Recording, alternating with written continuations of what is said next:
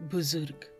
बुज़ुर्ग लोग किसी भी घर की बुनियाद होते हैं। घर में ये बुज़ुर्ग लोग ही होते हैं जो संस्कारों की धरोहर आगे बढ़ाते हैं। बुज़ुर्ग घर में एक घने पेड़ की छाया की तरह होते हैं।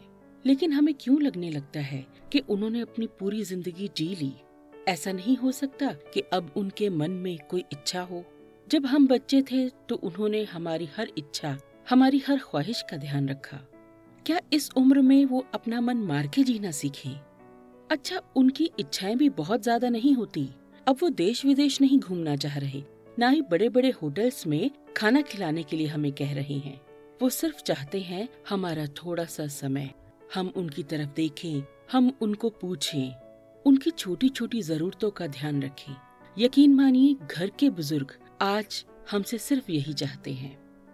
हेलो दोस्तों मैं हूँ आरजे रविंद्र और लेकर आई हूँ आपके लिए अपना नया पॉडकास्ट आज की कहानी का सेंट्रल आइडिया है कि बुज़ुर्गों को भी प्यार चाहिए। ये कहानी मुझे सोशल मीडिया पर मिली। इसके मूल लेखक के बारे में मैं नहीं जानती। अगर आप जानते हो तो मुझे ज़रूर बताएँ ताकि हम इस बेहतरीन कहानी का क्रेडिट उन्हें दे पाए। तो आइए कहानी शुरू करते हैं। मोहन बेटा आ, मैं तुम्हारे काका के घर जा रहा हूँ। क्यों पिताजी? और आजकल काका के घर बहुत जा रहे हो आप। आपका मन मान रहा हो तो चले जाओ। अब पिताजी? लो, ये पैसे रख लो, काम आएँगे। पिताजी का मन भर गया।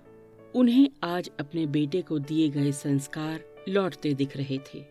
जब मोहन स्कूल जाता था, वो पिताजी से जेब खर्च लेने में हमेशा हिचकिचाता था, क्योंकि घर की आर्थिक स्थिति ठीक नहीं थी। पिताजी मजदूरी करके बड़ी मुश्किल से घर चला पाते थे। पर माँ फिर भी उसकी जेब में कुछ सिक्के डाल देती थी, जबकि वो बार बार मना करता था। मोहन की पत्नी का स्वभाव भी उसके पिताजी के साथ कुछ अच्छा नहीं था। वो रोज पिताजी के स्वभाव के बारे में कहा सुनी करती थी। उसे बड़ों की टोका टोकी पसंद नहीं थी। बच्चे भी दादा के कमरे में नहीं जाते। मोहन को भी देर से आने के कारण बात करने का समय नहीं मिलता। मोहन ने एक दिन पिताजी का पीछा किया। आखिर पिताजी को काका के घर जाने की इतनी जल्दी क्यों रहती है?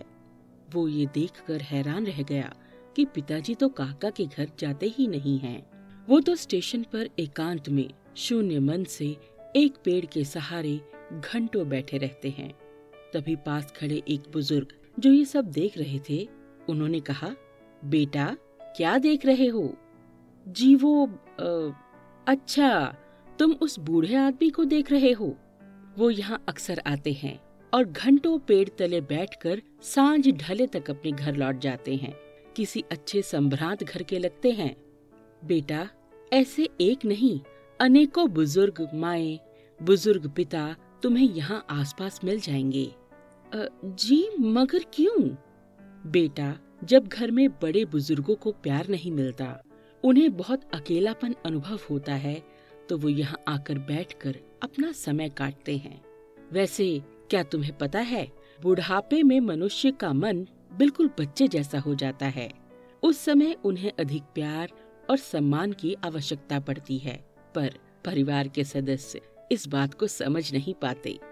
वो यही समझते हैं कि इन्होंने अपनी ज़िंदगी जी ली है, फिर उन्हें अकेला छोड़ देते हैं, कहीं साथ ले जाने से कतराते हैं। बात करना तो दूर अक्सर उनकी राय भी उन्हें कड़वी लगती है, जबकि वही बुज़ुर्ग अपने बच्चों को अपने अनुभव से आने वाले संकटों और परेशानियों से बचने के लिए सटीक सलाह देते हैं। घर लौटकर मोहन ने किसी से कुछ नहीं कहा। जब पिताजी लौटे, मोहन घर के सभी सदस्यों को देखता रहा। किसी को भी पिताजी की चिंता नहीं थी। पिताजी से कोई बात नहीं करता, कोई हंसता खेलता नहीं था। जैसे पिताजी का घर में कोई अस्तित्व ही न हो। परिवार में पत्नी, बच्चे, सभी पिताजी की उपेक्षा करते हुए दिखे।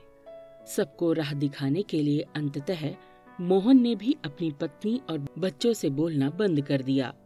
वो काम पर जाता और वापस आता। किसी से कोई बातचीत नहीं। बच्चे, पत्नी बोलने की चेष्टा भी करते तो वो भी अनदेखी कर काम में डूबे रहने का नाटक करता। तीन दिन में सभी परेशान हो उठे। पत्नी, बच्चे इस उदासी का कारण जानना चाहते थे। तब मोहन ने अपने परिवार को अपने पास बिठाया। उन्हें प्यार से समझाया कि मैंने तुमसे चार दिन बात नहीं की तो तुम कितने परेशान हो गए। अब सोचो, तुम पिताजी के साथ ऐसा व्यवहार करके उन्हें कितना दुख दे रहे हो। मेरे पिताजी मुझे जान से प्यारे हैं, जैसे तुम्हारी माँ।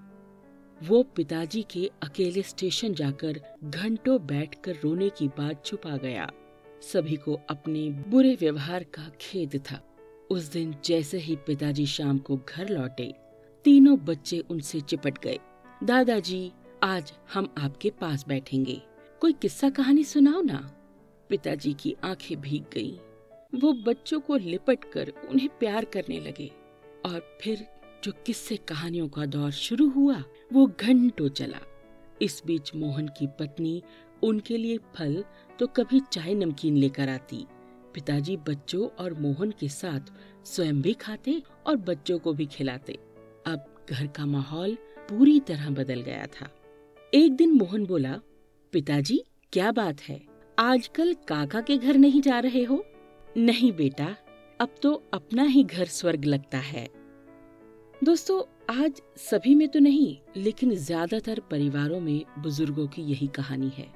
ज़्यादातर आसपास के बगीचों में, बस अड्डों पर, नजदीकी रेलवे स्टेशन पर, परिवार से तिरस्कृत, भरे पूरे परिवार में एकाकी जीवन बिताते हुए ऐसे कई बुज़ुर्ग देखने को मिल जाएँगे। आप भी कभी न कभी ज़रूर बूढ़े होंगे। आज नहीं तो कुछ साल बाद होंगे। जीवन का सबसे बड़ा संकट है बुढ़ापा। घर में बुज़ुर्ग ऐसे बूढ़े वृक्ष हैं जो बेशक फल न देते हों, पर छांव तो देते हैं ना? इसलिए अपना बुढ़ापा सुखमय बनाने के लिए अपने घर के बुज़ुर्गों को एकांकीपन की अनुभूति न होने दीजिए। उनका सम्मान भले ही ना कर पाए, पर उन्हें तिरस्कृत मत कीजिए। उनका ध्यान रखिए।